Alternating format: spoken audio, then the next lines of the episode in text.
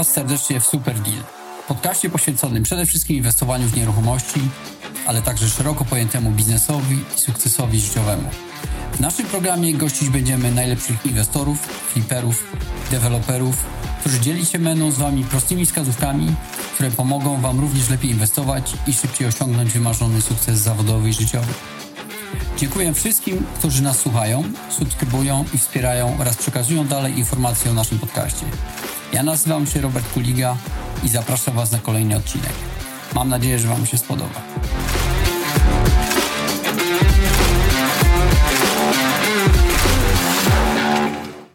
Cześć, e, witam wszystkich serdecznie w kolejnym odcinku podcastu Super Deal. Ja nazywam się Robert Kuliga. Dzisiaj moim gościem jest gdański inwestor e, Tomasz Burcon. E, z Tomkiem, można powiedzieć, znamy się nie od dziś, między innymi z mieszkanicznika. Mm, no i właśnie, Tomku, zaprosiłem Cię dzisiaj do, do podcastu Super Deal, żebyśmy troszkę porozmawiali na temat, który z tego co wiem Ci jest dosyć bliski, to znaczy najem krótkoterminowy. Natomiast zanim przejdziemy e, do tego tematu, powiedz w kilku zdaniach nam coś o sobie jeszcze.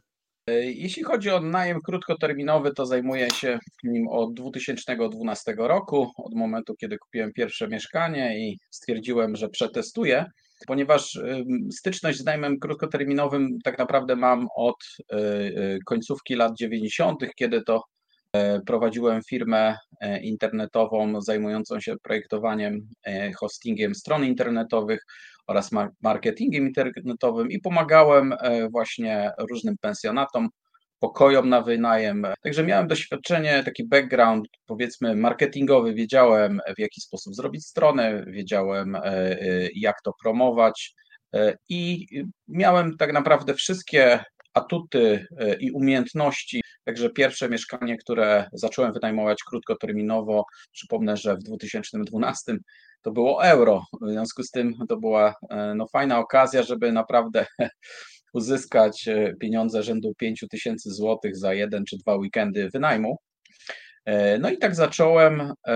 Zostawiłem to ogłoszenie na, na przyszły rok i okazało się, że tam zaczęły jakieś wpadać, wpadać rezerwacje. Spodobało mi się. Później zostałem liderem naszego stowarzyszenia w Gdańsku mieszkaniczniku e, i, e, no i tak to się rozwinęło e, i tych nieruchomości naprawdę sporo zaczęło przybywać, bo w ciągu czterech miesięcy, pamiętam, chyba 20 mieszkań do mnie trafiło w zarządzanie.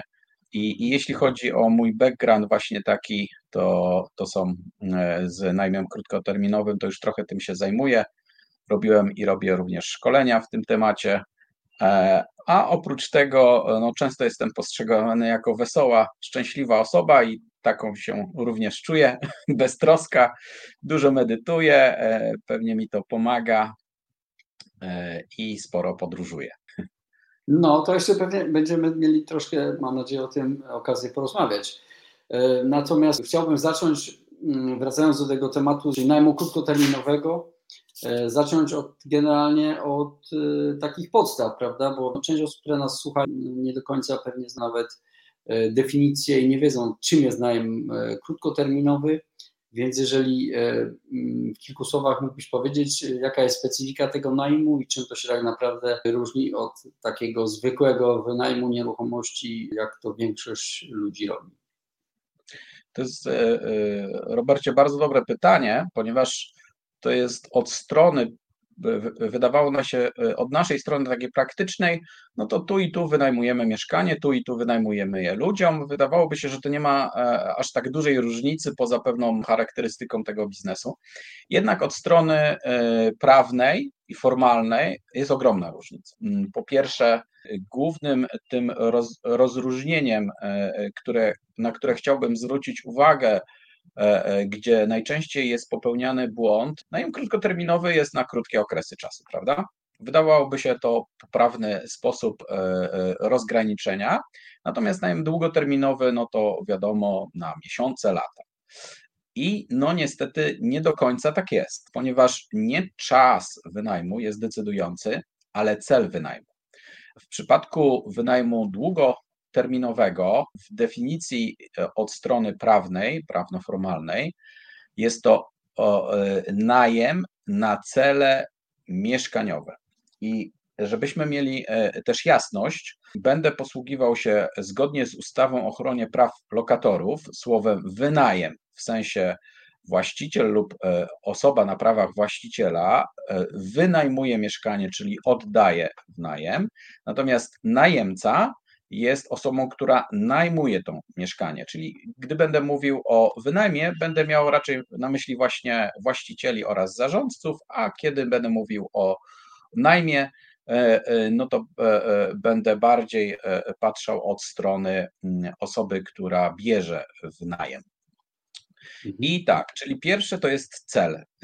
Różnicą jest cel, czy to jest na cele mieszkaniowe, czy też jest to usługa zakwaterowania, a dokładnie e, w interpretacji doradców podatkowych są to obiekty noclegowe, turystyczne i miejsca krótkotrwałego zakwaterowania. I tu jest właśnie to słowo, słowo kluczowe zakwaterowanie. Teraz jak rozróżnić E, czy kogoś zakwaterowujemy, czy mu wynajmujemy mieszkanie. E, mianowicie, e, tak jak ja pamiętam, kluczem do rozgraniczenia jest to, czy on będzie w tym miejscu żył i będzie pracował w tym miejscu, czy też w okolicach tego miejsca. Natomiast jeśli ta osoba przyjeżdża załatwiać interesy, przyjeżdża e, na wakacje, nawet jeśli przyjeżdża na trzy miesiące wakacji, to w tym momencie tak naprawdę nie zmienia się centrum życia tej osoby. Mhm. E, dlaczego istotne jest też e, jest to rozgraniczenie, ponieważ kwestia podatkowa jest również zupełnie inna. W przypadku najmu długoterminowego jesteśmy zwolnieni z podatku VAT i tego podatku nie pobieramy ani od naszych najemców, ani e, nie, e, ani nie płacimy do Urzędu Skarbowego, tylko tutaj jest taka gwiazdka. Jest, są pewne wyjątki. Jeśli firma wynajmuje firmie, mimo to, że tam będą mieszkali ludzie na potrzeby najmu długoterminowego, tak, to no niestety już nie dość, że VAT musimy do tego doliczyć, to jeszcze na dodatek musimy doliczyć VAT 23%. Oczywiście to dotyczy tylko i wyłącznie VAT-owców. Tak. No dobrze, to y, mamy w jakiś sposób zdefiniowane y, tą różnicę między najmem krótkoterminowym, długoterminowym. To w takim razie powiedz nam teraz y, trochę więcej na temat w ogóle tego, czym to się różni jeszcze od tradycyjnego, w sensie to się bardziej opłaca, mniej się opłaca, Jakie są, e, można powiedzieć, wady i zalety inwestowania w taki najem krótkoterminowy? Powiedz, jak, jak to wygląda pod tym kątem. Mhm. Przede wszystkim, czy się opłaca, czy się nie opłaca, e, podczas kalkulacji mamy wiele możliwych e, opcji, bo tutaj nasi słuchacze e, pewnie będą myśleli o sobie w kontekście najmu krótkoterminowego, jako o sobie, o inwestorze pasywnym. Jeśli myślimy o, o sobie jako takim inwestorze, takim właścicielu, który chce pasywnie zarabiać, to musimy teraz uwzględnić pewien koszt, który jest związany z tym, no, że nic nie robimy, że tak powiem, a pieniądze płyną, prawda? Czyli e, musimy uwzględnić e, koszt wynagrodzenia dla firmy, która w naszym imieniu e, zarządza taką nieruchomością. Mamy przypadek pośredni. Mm, jest to osoba, która mm, której już się trochę wakacje znudziły, która by coś chętnie porobiła, lubi być aktywną i chciałaby się trochę zaangażować w ten proces. To jest ten drugi etap, tak? Czyli taka osoba, która częściowo coś robi sama, a część zleca.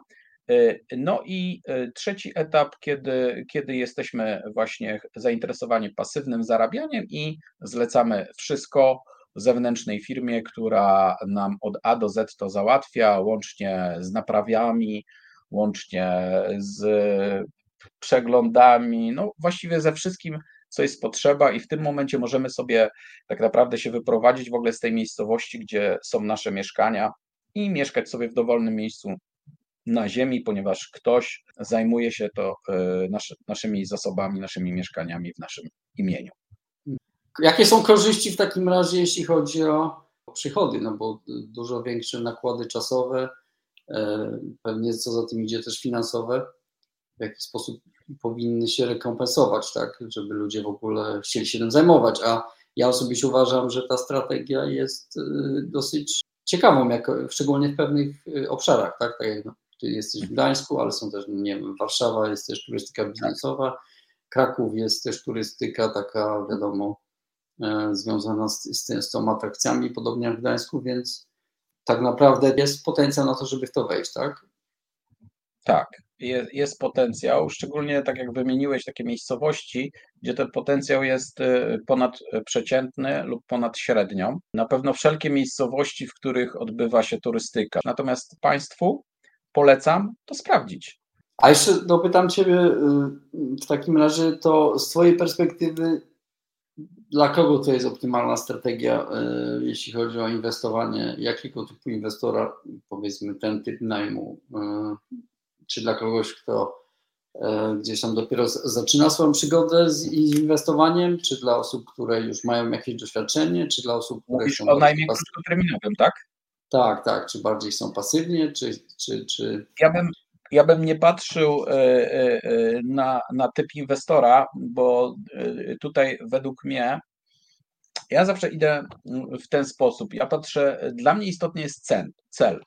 Jakby mhm. i od tego, gdzie chcemy dojść, e, zależy tak naprawdę e, e, nasza, nasza cała droga, tak? I w jaki sposób chcemy tam dojść.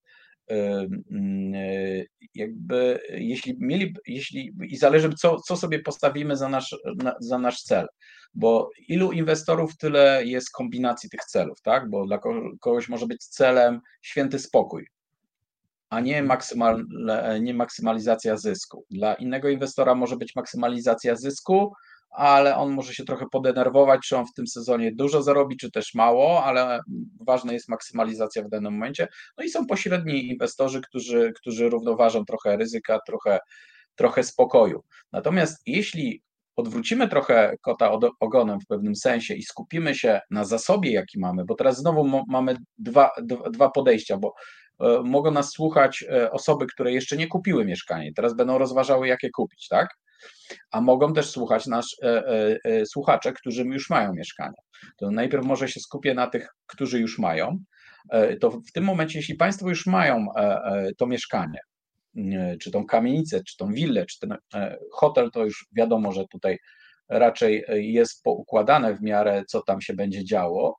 Natomiast jeśli mają Państwo mieszkanie, to bym po prostu przyjrzał się e, nie, nie czy, czy, czy to jest dla mnie najem krótkoterminowy, czy długoterminowy, tylko czy, e, czy jaki typ najmu spełni moje cele oraz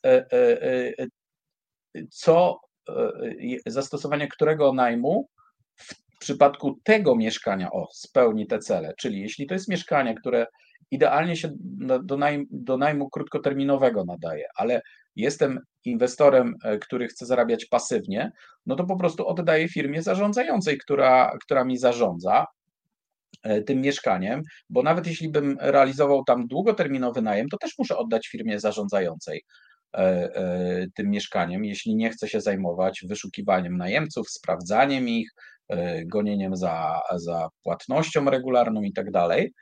W związku z tym. Aczkolwiek w przypadku najmu długoterminowego jednego mieszkania, to można powiedzieć, że jest to ktoś w stanie, nie wiem, pracując nawet ogarnąć jedno, jedno czy dwa mieszkania, jeżeli wynajmie go w tradycyjnym sposób. Natomiast w przypadku takiego najmu, chyba jest to trudniejsze, prawda? E, Robercie, zakładasz pewne założenia, ale nie pomyślałeś, że taka osoba, która ma jedno mieszkanie, może mieszkać w Hiszpanii, a mieszkać mieć e, w Polsce, bo takich mhm. właścicieli mamy. W związku z tym mm, tutaj sprawa się jednak zmienia i to nie jest, dlatego mówię, nie ma jednoznacznej odpowiedzi. Jest po mhm. prostu tyle różnych zmiennych, e, że jeśli ktoś mi zadaje pytanie, na przykład, a panie Tomku, a gdzie ja powinienem kupić mieszkanie? No to ja zazwyczaj e, e, e, no mówię właśnie, że ja muszę po prostu poznać wszystkie szczegóły, żeby móc coś naprowadzić, bo jeśli ktoś mi zadaje pytanie, jakie albo gdzie kupić mieszkanie, no to na tej zasadzie, jak ktoś by, jak ktoś by się spytał, no dobra, jaki ja mam kupić samochód? No, no może możesz kupić mały samochód, możesz kupić ciężarowy, autobus, możesz kupić sportowy, możesz kupić taki za 30 tysięcy lub za 300 lub za 3 miliony, także no, to zależy, tak, taka odpowiedź jest. To zależy. To, to jest jedyna, jedyna dokładnie, dobrze, że, że, że powiedziałeś, Robercie. To zależy, to jest jedyna słuszna odpowiedź. Dopóki nie mhm. poznamy tych parametrów, nie jesteśmy w stanie jednoznacznie odpowiedzieć. No, mhm. no ale załóżmy, że ktoś już tutaj zdecydował, zdecydował się, że, że to jest, e, interesuje go to jako powiedzmy strategia, chce w to wejść. E, jakie powinny być jego powiedzmy pierwsze kroki? Generalnie jak, jak można w tym zacząć, żeby to było w miarę bezpieczne dla niego i, i żeby od razu nie, mm, można powiedzieć, popłynąć. Jakie kroki ty byś, można powiedzieć, jakbyś rozpoczynał teraz jako inwestor w najmie e, mhm. właśnie krótkoterminowym, jak, jak ty byś to zaczął? Czyli rozumiem, że to, o co pytasz, osoba, która powiedzmy przychodzi do mnie, mówi, panie Tomku, chcę, chcę się zająć, tak. Chcę się zająć najmem krótkoterminowym, krótko mówiąc, tak? Krótko mówiąc, krótkoterminowy. Nie, nie jako pasywny inwestor, tylko chcę tym się zajmować na okay. zasadzie aktywnej. O. Aktywnej. Okej. Okay. I chcę e, zajmować się najmem krótkoterminowym. I teraz, no dobra, no to teraz znowu ma mieszkanie, czy nie ma mieszkania? No nie mam, jestem takim powiedzmy, chciałbym zacząć inwestować, nie mam jeszcze na przykład kapitału. No, tak. Słyszałem, że na tym można dużo zarobić. Tak, że na tym można dużo zarobić i ten. No i to mhm. prawda jest, no można dużo zarobić. Mm, y, trzeba się też dużo napracować, chyba że się dużo zautomatyzuje lub też outsourcinguje, mhm. to wtedy można nawet y, dużo zarobić, y, może trochę mniej, no bo ta automatyzacja też trochę kosztuje, bo trzeba na początku ją wprowadzić, ten koszt wprowadzenia automatyzacji zawsze jest najdroższy, na przykład jakieś klamki cyfrowe. No to tak, to mamy pierwszy krok, kupno mieszkania, prawda? No nie, mogę jeszcze, rozumiem, wybrać opcję y, podnajmu, to znaczy mogę wynająć do kogoś mieszkanie. Jak nie mam kapitału, załóżmy tak. tutaj przetestować rynek, no to powiedzmy, że... Generalnie muszę znaleźć mieszkanie niezależnie od tego, czy będę je kupował, czy podnajmował. Mhm. Okej, okay. no to w tym momencie najlepiej porozmawiał właśnie e, e, z kimś, kto e, na danym rynku działa, spróbował zdobyć takie statystyki, zapoznał się z portalami, zaczął od tych najpopularniejszych, czyli Booking.com, Airbnb. E, jeśli mamy, jeśli nie jest to e, sprawa pilna, że chcemy to za chwilę kupować to mieszkanie lub podnajmować, tylko mamy trochę czasu, żeby się do tego przygotować, do czego zachęcam, no to w tym momencie idealnie byłoby, żeby przez rok prześledzić, co się dzieje na rynku. I to zobaczyć. Ja praktycznie przez cały czas, jak zajmuję się najmem krótkoterminowym, to monitoru, e, monitorowałem na przykład ilość apartamentów i zauważyłem, że w Gdańsku od 2012 przybywało 20, nawet 25% apartamentów z roku do roku. No i tak sobie myślałem, że to no, tyle apartamentów przybywa, ale chyba tyle gości nie przybywa. I rzeczywiście jakby konkurencyjność wzrastała z dwóch względów, bo ilość, liczba apartamentów rosła i standard tych apartamentów też wzrastał, szczególnie w momencie, kiedy nagle zaczęło się budować bardzo dużo apartamentów e, i trafiły te nowe apartamenty na rynek, to wiadomo, one były świeżo zrobione i nagle babciny standard już przestał się sprzedawać albo trzeba było go bardzo, bardzo tanio sprzedawać. No to bo to jest jeden z obszarów ryzyka, prawda? Że ta krzywa podaży popytu w którymś momencie się przecina i nagle się okazuje, że, że jest duża podaż, a popyt niekoniecznie wzrasta, więc y, jakoś trzeba też tym ryzyko brać pod uwagę i nim zarządzić, tak? Tak. To tutaj bym przede wszystkim podjął jeszcze e, kluczową decyzję i obserwował, bo e, mamy różne, e, ja lubię maksymalizować zysk i tutaj dla inwestorów swoich właśnie to robię od pierwszego momentu, czyli pierwsza rzecz, wybranie kluczowej e, lokalizacji, jak to mówią, są trzy najważniejsze rzeczy, tak? Location, location, location. Natomiast ja mówię o kolejnej rzeczy, o której się nie mówi, ale e, tak naprawdę jest coś ważniejszego niż lokalizacja. Tą ważniejszą rzeczą jest unikalność lokalizacji. Ja zawsze mówię to na wykładach, na szkoleniach, które robię. Co to znaczy? Tak, no, proszę sobie wyobrazić, że kupuję E, kupuje mieszkanie w super lokalizacji, no na przykład na wyspie Spichrzów, tylko że takich apartamentów, których kupiłeś jest tam tysiąc. No to jak myślisz, uzyskasz lepszą cenę niż na przykład ktoś, kto ma, wydawałoby się, wcale nie lepszą lokalizację, bo ma na długiej i to w starej kamienicy, zapewniam cię, że ten w starej kamienicy zarobi więcej, ponieważ nie masz unikalnej lokalizacji. Może sama wyspa Spichrzów jest unikalna, ale jeśli tam jest tysiąc takich samych apartamentów, to tutaj trudno się wyróżnić z tego tłumu. Jedyną rzeczą, którą możemy walczyć, jeśli nie zbudujemy unikalności oferty, no to jest niestety cena. Druga rzecz, liczmy. Drodzy słuchacze, liczmy, ponieważ kupując drogi apartament, wykańczając go drogo, no nie możemy liczyć, że ta stopa zwrotu będzie wysoka.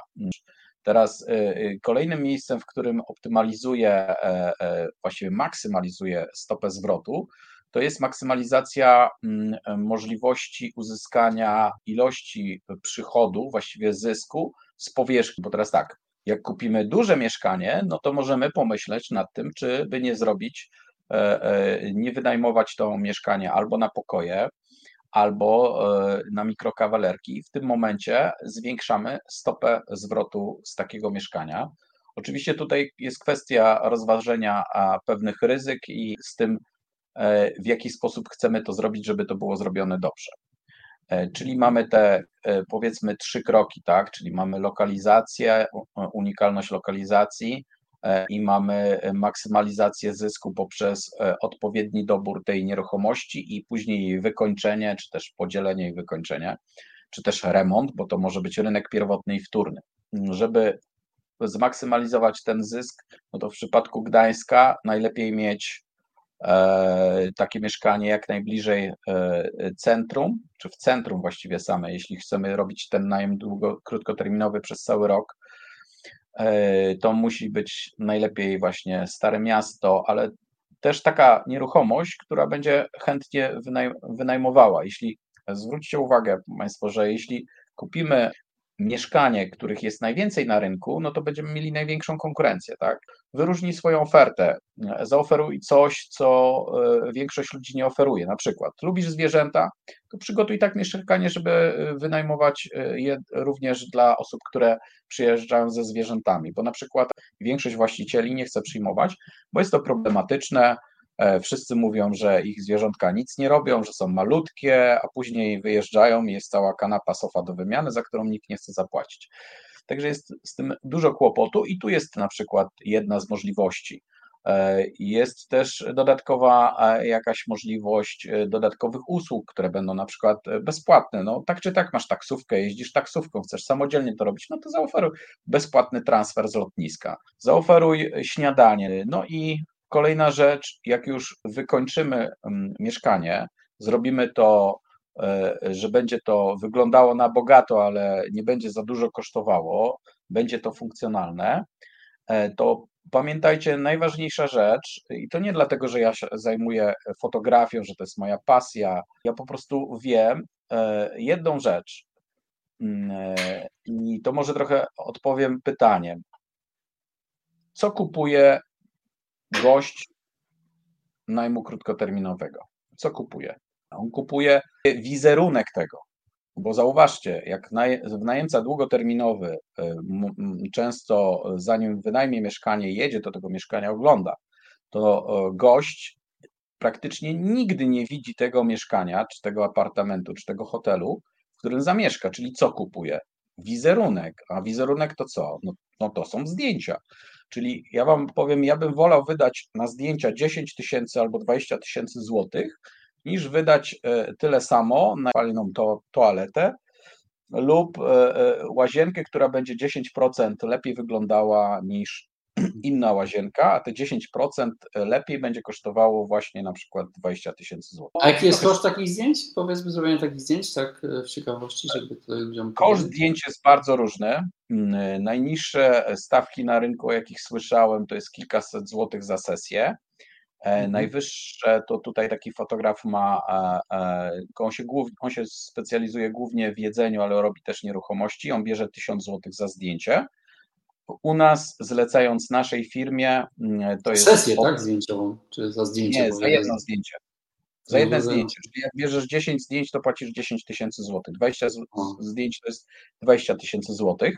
Tutaj dodam, że oprócz tego, żeby te zdjęcia były dobrze zrobione, a dobrze to jest osobny wykład, to jeszcze powinny zawierać słowa kluczowe i, i ja generalnie nie słyszałem o, o, nikim tutaj w Trójmieście, nie wiem, na pewno są tacy fotografowie lub takie agencje, bo to już sam fotograf raczej często nie umieszcza tych słów kluczowych, ale my, e, jak nam zlecają zdjęcia w ramach właśnie e, SMAPSy, tej e, właśnie marki, którą teraz budujemy, która ma pomagać zarządcom nieruchomości i właścicielom, żeby sami potrafili to dobrze robić, to dodajemy w pięciu miejscach słowa kluczowe do każdego zdjęcia, ale ja mówię w pięciu miejscach, których nie widać, to znaczy tych, tych słów kluczowych nie widać, ale to działa, ponieważ oferta na przykład, e, e, w której znajdują się takie zdjęcia, to w Google wędruje często na pierwszą pozycję.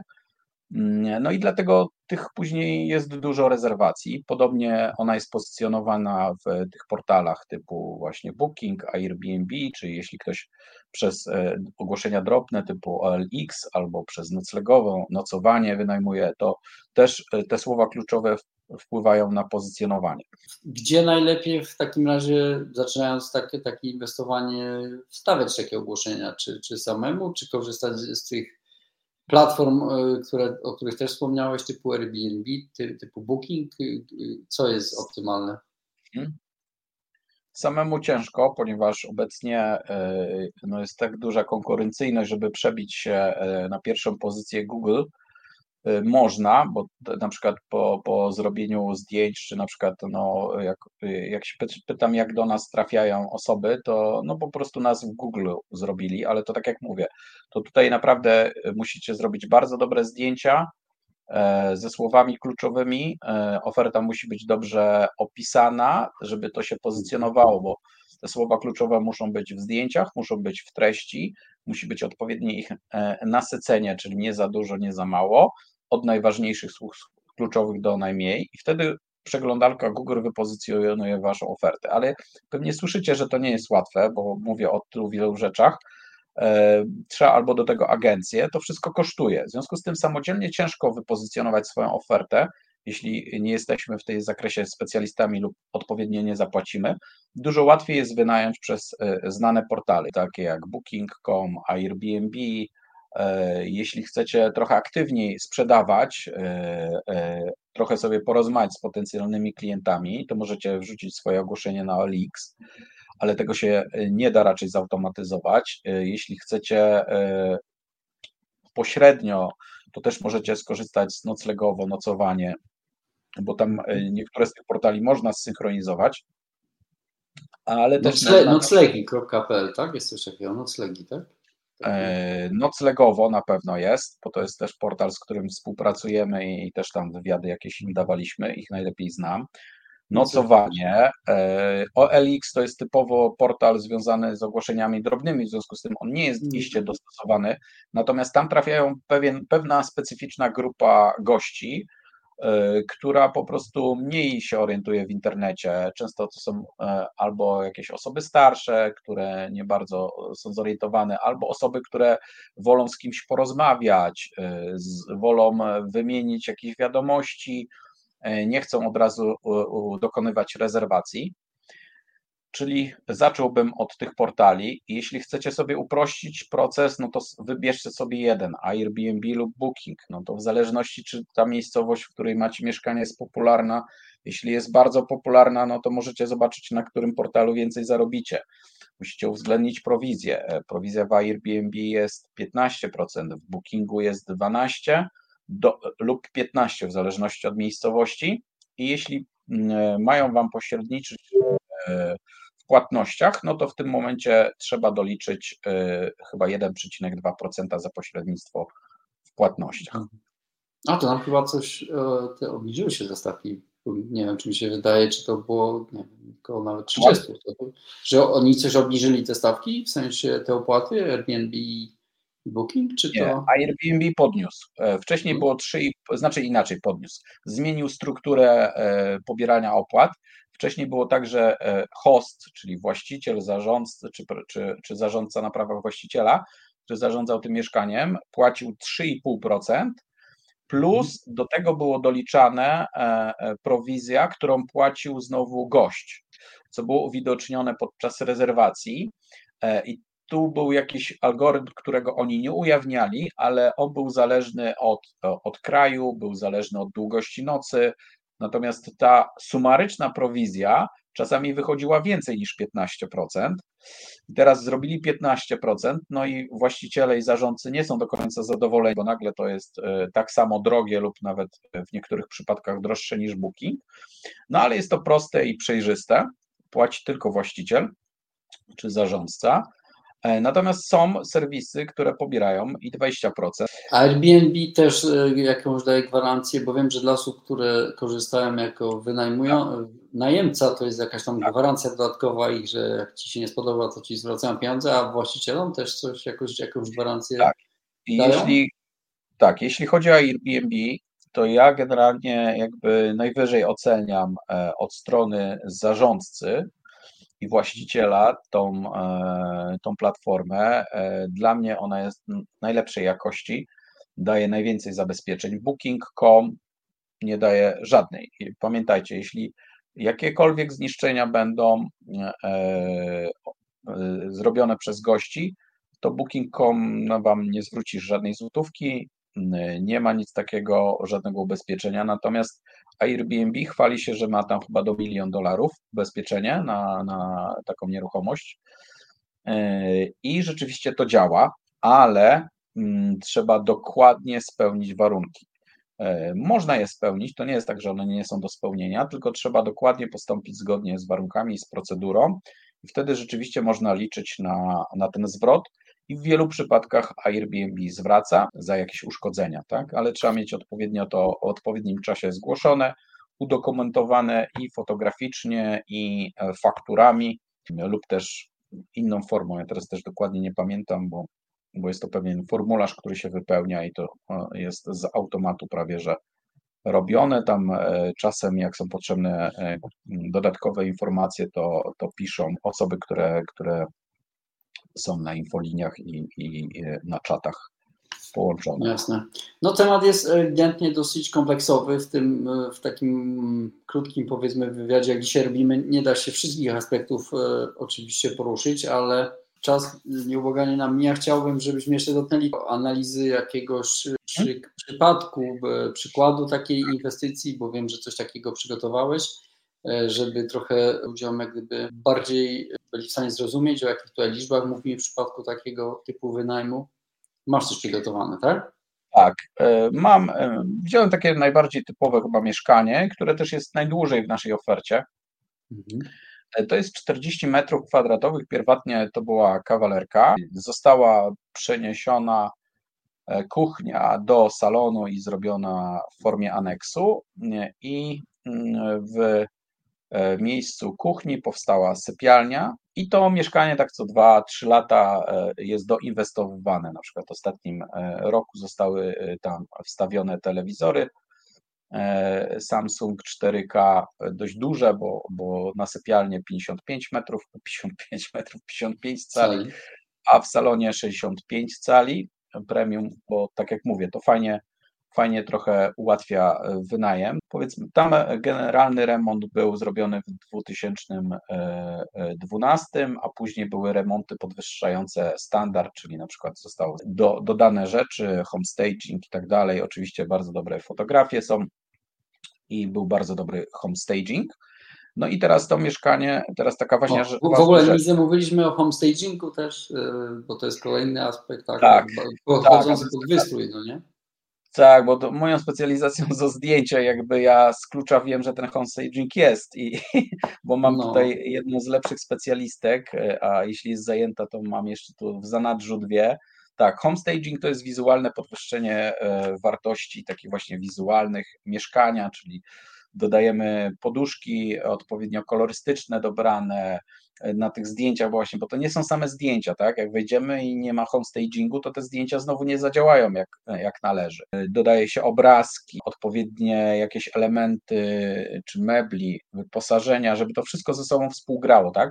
Żeby to mieszkanie nie było zimne, żeby nie było puste. Rozumiecie Państwo, tak naprawdę co to jest marketing? Najlepiej mój kolega powiedział, marketing to jest działanie na ludzkiej podświadomości, nic innego.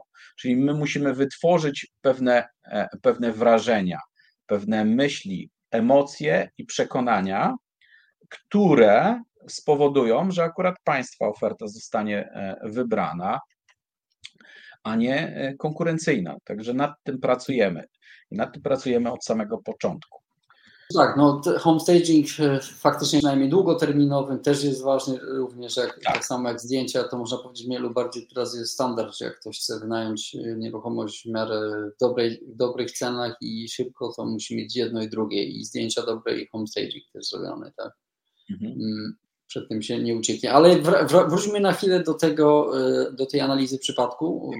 Czyli już E, mam nadzieję, że Państwo mniej więcej są zorientowani, jakiego to jest mieszkanie. Jest na parterze w bloku z lat 60., zlokalizowane na skraju centrum e, i e, właśnie ostatnio w związku z tym, że ten rynek się bardzo dynamicznie pozmieniał w ciągu trzech ostatnich lat, przeprowadziliśmy analizę, czy, czy oby nie przełączyć tego mieszkania na najem hybrydowy, bo ono szło na krótki termin, ale trochę z innych względów. Z tego względu, że było wykorzystywane również do mm, prywatnych celów.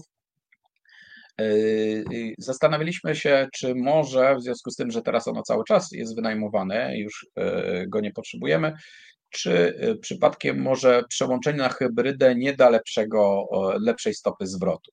Wiedzieliśmy, że na pewno niedługi, ale, ale nie mieliśmy pewności co do hybrydy. I co wyszło?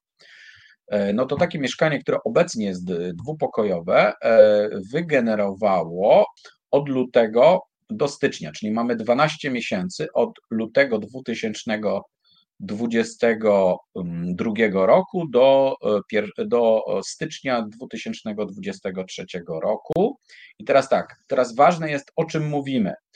Ja mówię o wartości noclegów bez sprzątania. Co to znaczy? To znaczy, że to jest wartość brutto pomniejszona o kwotę sprzątania, która w przypadku naszego zarządzania jest doliczona do noclegu. Czyli jeśli ktoś bierze dwie doby, płaci powiedzmy za dobę 300 zł i za sprzątanie płaci 120 zł. Niezależnie czy, czy tam mieszka jeden dzień, dwa czy trzy, czy, czy ile e, nocy. Mhm. E, I mm, to mieszkanie, e, wartość noclegów bez sprzątania wynosi 60 2000 zł w zaokrągleniu tam bez 200 zł. 62 tysiące złotych, mm, co daje średnio miesięczny przychód wartości noclegów 5000 prawie 150 zł, tak? No i teraz gdybyśmy na to spojrzeli jako o cyfrę, no super wynik, no nie? No tak, ale teraz pamiętajmy, że mm, w najmie krótkoterminowym jest podatek VAT 8%, który trzeba odliczyć. Oczywiście możemy sobie go zrekompensować, jeśli zakupy robimy, to sobie go odejmujemy, a często zakupy robimy 23% VAT. W związku z tym najczęściej ten VAT gdzieś się tam zrównoważy, tak? Ale, ale dla porządku y, y, pamiętajmy, że tam jest 8% podatku VAT. Jest y, też prowizja portali którą należy odliczyć od tej kwoty i pranie, które jest bardzo znaczącym kosztem, o którym mówiłem. To teraz dla uproszczenia, żeby nie trzeba było tego liczyć, żeby Państwu mm, mm, nie utrudnić jakby spojrzenia, gdybyście Państwo oddali firmie zarządzającej, taka jak, takiej jak Apartments Possession, to w tym momencie do właściciela za taki rok trafi, trafiło 42,5 tysiąca złotych, tak? E, co daje średnio miesięcznie 3000, e, ponad prawie 3600 złotych. To teraz tak, znowu kolejna ważna informacja. Od tego trzeba odliczyć koszty mieszkania, które pokrywa właściciel, ponieważ nie jest to podnajem, tylko jest to zarządzanie. Te koszty są e, na poziomie w granicach między gdzieś 600 700 zł pewnie, czyli na czysto wychodzi 2800 dla właściciela. W przypadku najmu długoterminowego ta kwota byłaby niższa. Jasne. A powiedz mi tak na koniec jeszcze Cię zapytam, jak Ty oceniasz ten rynek się będzie dalej rozwijał, w sensie, y, no bo już trochę na nim działasz, y, widzisz jak do tej pory się rozwijał, jak, jak przewidujesz, że to dalej będzie działać, czy to będzie dynamiczny rozwój, czy, czy to będzie na zasadzie takiej sinusoidy, że będą i wzloty i upadki, zależności od tego, co się będzie też na świecie rozgrywało? Hmm. my, myślę, że dużo będzie zależało od tego, co się wydarzy w momencie, e, na przykład jak się zakończy wojna, tak, lub e, z jakiegoś innego powodu duża część albo znakomita większość imigrantów opuści Polskę, czy też wróci do swojego kraju, czy też pojedzie gdzieś indziej do dalszych. E, nie wiadomo, e, jak to wpłynie. No na pewno wpłynie w taki sposób, że jakby liczba tych dostępnych miejsc e, do najmu długoterminowego się zwiększy, a jak się zwiększy, no to część tych mieszkań może wrócić na rynek mm, krótkoterminowy, ponieważ sytuacja wygląda w ten sposób, że w momencie wybuchu wojny i, i też tro, trochę to zapoczątkował COVID, że część mieszkań z najmu krótkoterminowego została przeznaczonych na długoterminowe. Wiem, bo, bo mieliśmy apartamenty właśnie w naszym kanale skandynawskim z Krakowa i obecnie żaden z tych apartamentów e, po covid nie jest wynajmowany krótkoterminowo, a wtedy były tylko i wyłącznie krótkoterminowo wynajmowane, dlatego szukamy dalej nowych apartamentów. E, czyli tak, ja bym widział, że przez najbliższe dwa lata, bo też jest pewien bufor, myślę, że to będzie się jeszcze rozwijało. E, natomiast jak dynamicznie, e, e, tego nie jestem w stanie określić. E, myślę, że ten sezon powinien być, tak, tak jak rozmawiam z kolegami, powinien być nie gorszy niż poprzedni, który według mnie był od 2012 rekordowym. Uzyskiwaliśmy rekordowe wartości, szczególnie za długie weekendy. To taki przykład mogę podać, że mieszkanie tam 33 czy 36 metrów w dzielnicy, e, która jest zlokalizowana e, dość daleko od centrum, ale dość blisko plaży. W związku z tym, że wprowadziliśmy ofertę w wakacje przed długim weekendem sierpniowym e, i trzymaliśmy ciśnienie, bo mam taką strategię. E, e, nieraz właściciele się denerwują, że jest długi weekend, a jeszcze nie wynajęte. Tak, ale dzięki temu, jak powiedziałem, to właściciele nie byli w stanie zgadnąć, za ile wynajęli. Oni myśleli, no panie Tomku, jak pan za 300 e, zł za dobę wynajął, no to jest super. Ja mówię, no to jak pani siedzi, to, to, to, to niech pani siedzi dalej, bo wynajęliśmy za 1200 za dobę. Także czterokrotnie wyższa cena i takie e, zostały. E, zostały Last minute, tak? Tak, bo wiesz, e, Robercie, my, my po prostu cały czas dynamicznie obserwujemy sytuację i patrzymy, jak się zachowuje rynek. Jak jest, wiemy, że tych apartamentów będzie bardzo mało tego ostatniego dnia, że ich zostało, patrzymy, że średnia cena jest tam nie wiem, powyżej 1000 zł, no to pra, praktycznie jesteśmy pewni, że, że to wynajmę, wynajmiemy za taką naprawdę chorą cenę, bo to ja nie wiem, no to, to jest e, właściwie to by w normalnym okresie można by mieć dobrej klasy hotel e, za 1200 zł za noc, a tutaj Bardzo mieszkanie. Tak, a tutaj mieszkanie dwupokojowe w starym bloku na parterze. Poszło za 1200 za dobę. Y, no tu takie y, rzeczy się, takie cuda się zdarzają, ale też y, proszę osoby, które słuchają, żeby też zwróciły uwagę, że ja też mówię nieraz o takich ekstremalnych sytuacjach. To nie jest tak, że my mamy codziennie 1200 za no, dobę. Tak. No nie? Są też na przykład poza sezonem. Rekord, który ja znalazłem, to 80 zł za dobę apartament na Starym Mieście w Gdańsku był wynajmowany. Sobie wyobrażasz, Robert? 80 zł za dobę. To my pokoju tyle bez łazienki nie wynajmowaliśmy, no ale po prostu była taka sytuacja, nie pamiętam, który to był rok. E, to, mhm. czy to była pandemia, czy to było e, zaraz e, pierwszy czy drugi rok pandemii, ale. A, być może to było w trakcie pandemii, bo wtedy tak, facto był ale... taki czas, że to stanęło wszystko, nie? Ten tak, ale takie sytuacje się zmieniają i to jest bardzo dynamiczny rynek. Mhm. Nam dzięki naszemu kanałowi skandynawskiemu udaje się czasami nawet sprzedać e, apartament e, dwa razy drożej niż firma zarządzająca. Nam się opłaca zapłacić firmie zarządzającej, zarabia właściciel, ta firma zarządzająca, jeszcze my zarabiamy na tym apartamencie. Mamy po mhm. prostu takie swoje sposoby i, i, i kanały, dzięki którym udaje nam się sprzedać to drożej niż e, konkurencji. Nie zawsze, ale, ale czasami tak, tak właśnie jest. No, no, dobra, to jeszcze mam ostatnie pytanie e, w naszej dzisiejszej rozmowie, takie ogólne. Jakie są Twoje takie topowe trzy wskazówki, jak osiągnąć sukces w inwestowaniu w nieruchomości? Pierwszą, pierwszą to właściwie podałem. E, trzeba znaleźć swoje miejsce na rynku, czyli zrobić coś, czego jeszcze ktoś nie robił, mm, lub zrobić coś, co ktoś robił, ale zrobić to w zupełnie inny sposób, taki, który będzie się sprzedawał oczywiście, że będzie na to rynek. No i tutaj, tak jak mówiłem, na przykład te apartamenty dla rodzin, czy te, dla osób ze zwierzętami, czy apartamenty, na przykład koleżanka bardzo dobrze się odnalazła w dużych apartamentach, czyli wręcz odwrotnie to, o czym ja mówię. To, to właśnie to jest moja prawda, żebyście Państwo też wzięli to, przepuścili przez swoje doświadczenie, przez to, e, gdzie wystartowaliście, dokąd chcecie iść, przez swoją osobowość, swoje mocne i słabe strony. To, co ja mówię, to jest tylko i wyłącznie moja prawda, moja rzeczywistość. Twoje musicie doświadczenie, państwo, dokładnie. Tak, moje doświadczenie. Musicie Państwo sobie stworzyć swoją e, własną. E, I to wygląda w taki sposób, że mm, ona po prostu zauważyła, że tych dużych apartamentów jest mało, bo wszyscy poszli w tym kierunku, tak, żeby dzielić na mikro, robić e, pokoje i jest e, mało apartamentów, do których mogą przyjechać e, dwie rodziny i na przykład jedna rodzina ma jedną sypialnię, druga drugą, mają wspólny salon.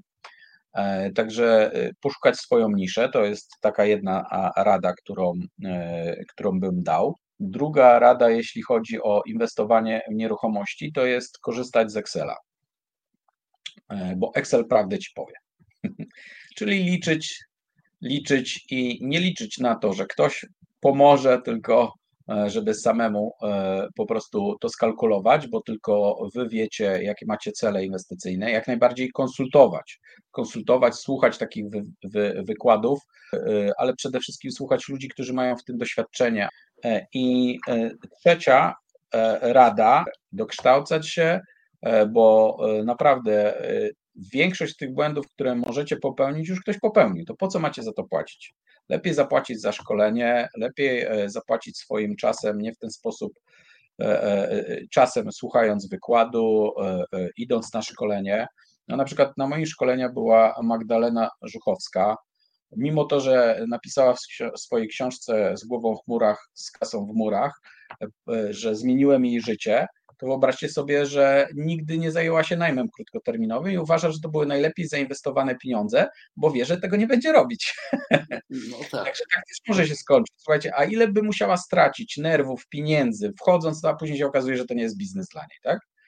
No I, i tu, Tutaj też możemy, Robercie, pewnie wspólnie zaprosić e, słuchaczy na, na taki większy wykład, który się odbędzie w Krakowie 15 e, e, czerwca, na którym w ramach naszego Stowarzyszenia Mieszkanicznik będę zdradzał więcej szczegółów dotyczących zarządzania najmem krótkoterminowym. Wspomnę też o hybrydowym, jak to robić dobrze, bo tutaj skupiliśmy się jakby na tej e, początkowej fazie przygotowania, a, a tak naprawdę nic nie mówiliśmy o samym zarządzaniu, tam trochę więcej na ten temat powiem. I najprawdopodobniej, e, bo jest duże zainteresowanie, zrobimy, zrobię szkolenie też w Krakowie, i najprawdopodobniej będzie zaraz to po tym wykładzie 17-18 z najmu krótkoterminowego. To będzie pierwszy dzień będzie podstawowe i później będzie zaawansowane, można skorzystać z jednego lub z drugiego lub e, e, korzystnie oczywiście w korzystniejszej cenie z całego pakietu. I, i warto, warto o tym pomyśleć z tego względu, że ja rzadko robię te szkolenia, a, a tak słuchy niosą, że podobno są jedne z najlepszych, Także zapraszam serdecznie na wykład mieszkanicznika i zainteresowanych tych, którzy chcieliby rozważyć, czy nie warto się profesjonalnie tym zająć e, w ramach swoich e, mieszkań, nieruchomości lub też e, powierzonych do szkolenia właśnie z najmu krótkoterminowego i hybrydowego. Czyli jeszcze raz. Czyli tak, 15.06 Kraków, jest wykład mieszkanicznika, no to y, zobaczą sobie Państwo albo wchodząc na naszą stronę mieszkanicznik.org.pl w kalendarz, albo wchodząc na, y, na Facebooku Mieszkanicznik Kraków i tam będzie wydarzenie, chyba jeszcze y, nie jest przygotowane, także warto sobie odnotować jakieś przypomnienie w budziku czy w kalendarzu, żeby spojrzeć, ale już mogą teraz Państwo sobie zapisać 15.06 a szkolenie będzie uzgodnione na pewno z, z, osobami, które będą na tym wykładzie, Ja nie będę się powtarzał, na pewno na szkoleniu będą tylko istotne rzeczy. Szkolenie będzie też zawierało pewne dodatkowe materiały, które prześlę przed szkoleniem i po szkoleniu, także teoretycznie dwa dni, a w praktyce tej wiedzy będzie pewnie e, z 4-5 e, dni, łącznie z pewnymi kuponami i narzędziami, z których Państwo będą mogli skorzystać oraz wsparcia. Będzie można Ciebie zobaczyć, czy spotkać się z Tobą mm, w Krakowie i wkrótce. A, A jeszcze kontakt jakiś właśnie? Najlepiej, najlepiej przez e, Messengera się ze mną kontaktować, bo wtedy też wiem, kto się ze mną kontaktuje. W ciągu powiedzmy 48 godzin, jeśli dodacie mnie do znajomych, E, i napiszecie w Messengerze, że odsłuchaliście ten e, wykład, to wtedy was przyjmę, bo jest, no ni niestety jest dużo i coraz lepszych kont fejkowych, e, dlatego też prosiłbym, żeby na Messengerze napisać, że, że odsłuchali Państwo mój wykład i, i, i, i wtedy chętnie przyjmę, bo, bo chcę mieć wśród swoich znajomych właśnie osoby, które znam lub z którymi w jakiś sposób miałem kontakt, chociażby jednostronny żywe przede wszystkim, a nie jakieś e, powiedzmy na wykreowane przez sztuczną inteligencję. Tak? tak, na Facebooku też jest do mnie telefon, jakby ja się nie ukrywam, tylko no, niewątpliwie lepiej się umówić na jakąś rozmowę czy, czy, mhm. czy coś takiego, niż po prostu dzwonić, bo, bo e, Sporo też podróżuję, e, staram się wszystko automatyzować, ale też jak już pracuję, to dość intensywnie. No, dobrze, fajnie. To dziękuję Ci bardzo za dzisiejszą rozmowę. Myślę, że przynajmniej w zarysie przybliżyliśmy temat y, najmu krótkoterminowego i z czym to się wszystko wiąże, jakie są elementy tego. Myślę, że te osoby, które gdzieś tam y, widzą się w przyszłości, żeby się tym zająć, parę cennych uwag y, otrzymały i pewnie będą dalej mogły się dzięki temu gdzieś tam edukować i, i szukać informacji na ten temat również u Ciebie. Także dzięki wielkie jeszcze raz. I zapraszam oczywiście wszystkich na kolejny odcinek podcastu Super Team. Trzymajcie się na razie. Cześć. Pozdrawiam. Cześć. Mam nadzieję, że spodobał Wam się dzisiejszy odcinek podcastu Super Deal. Jeśli jeszcze nie jesteście naszymi subskrybentami, kliknijcie już teraz przycisk subskrybuj, aby mieć pewność, że nie ominie Was kolejny odcinek. Pamiętajcie, sukces, jak i porażkę można przewidzieć. Jeśli Waszym celem jest szybsza droga do sukcesu, nieruchomościach, biznesie i nie tylko, słuchajcie nas w kolejnych odcinkach. Do usłyszenia.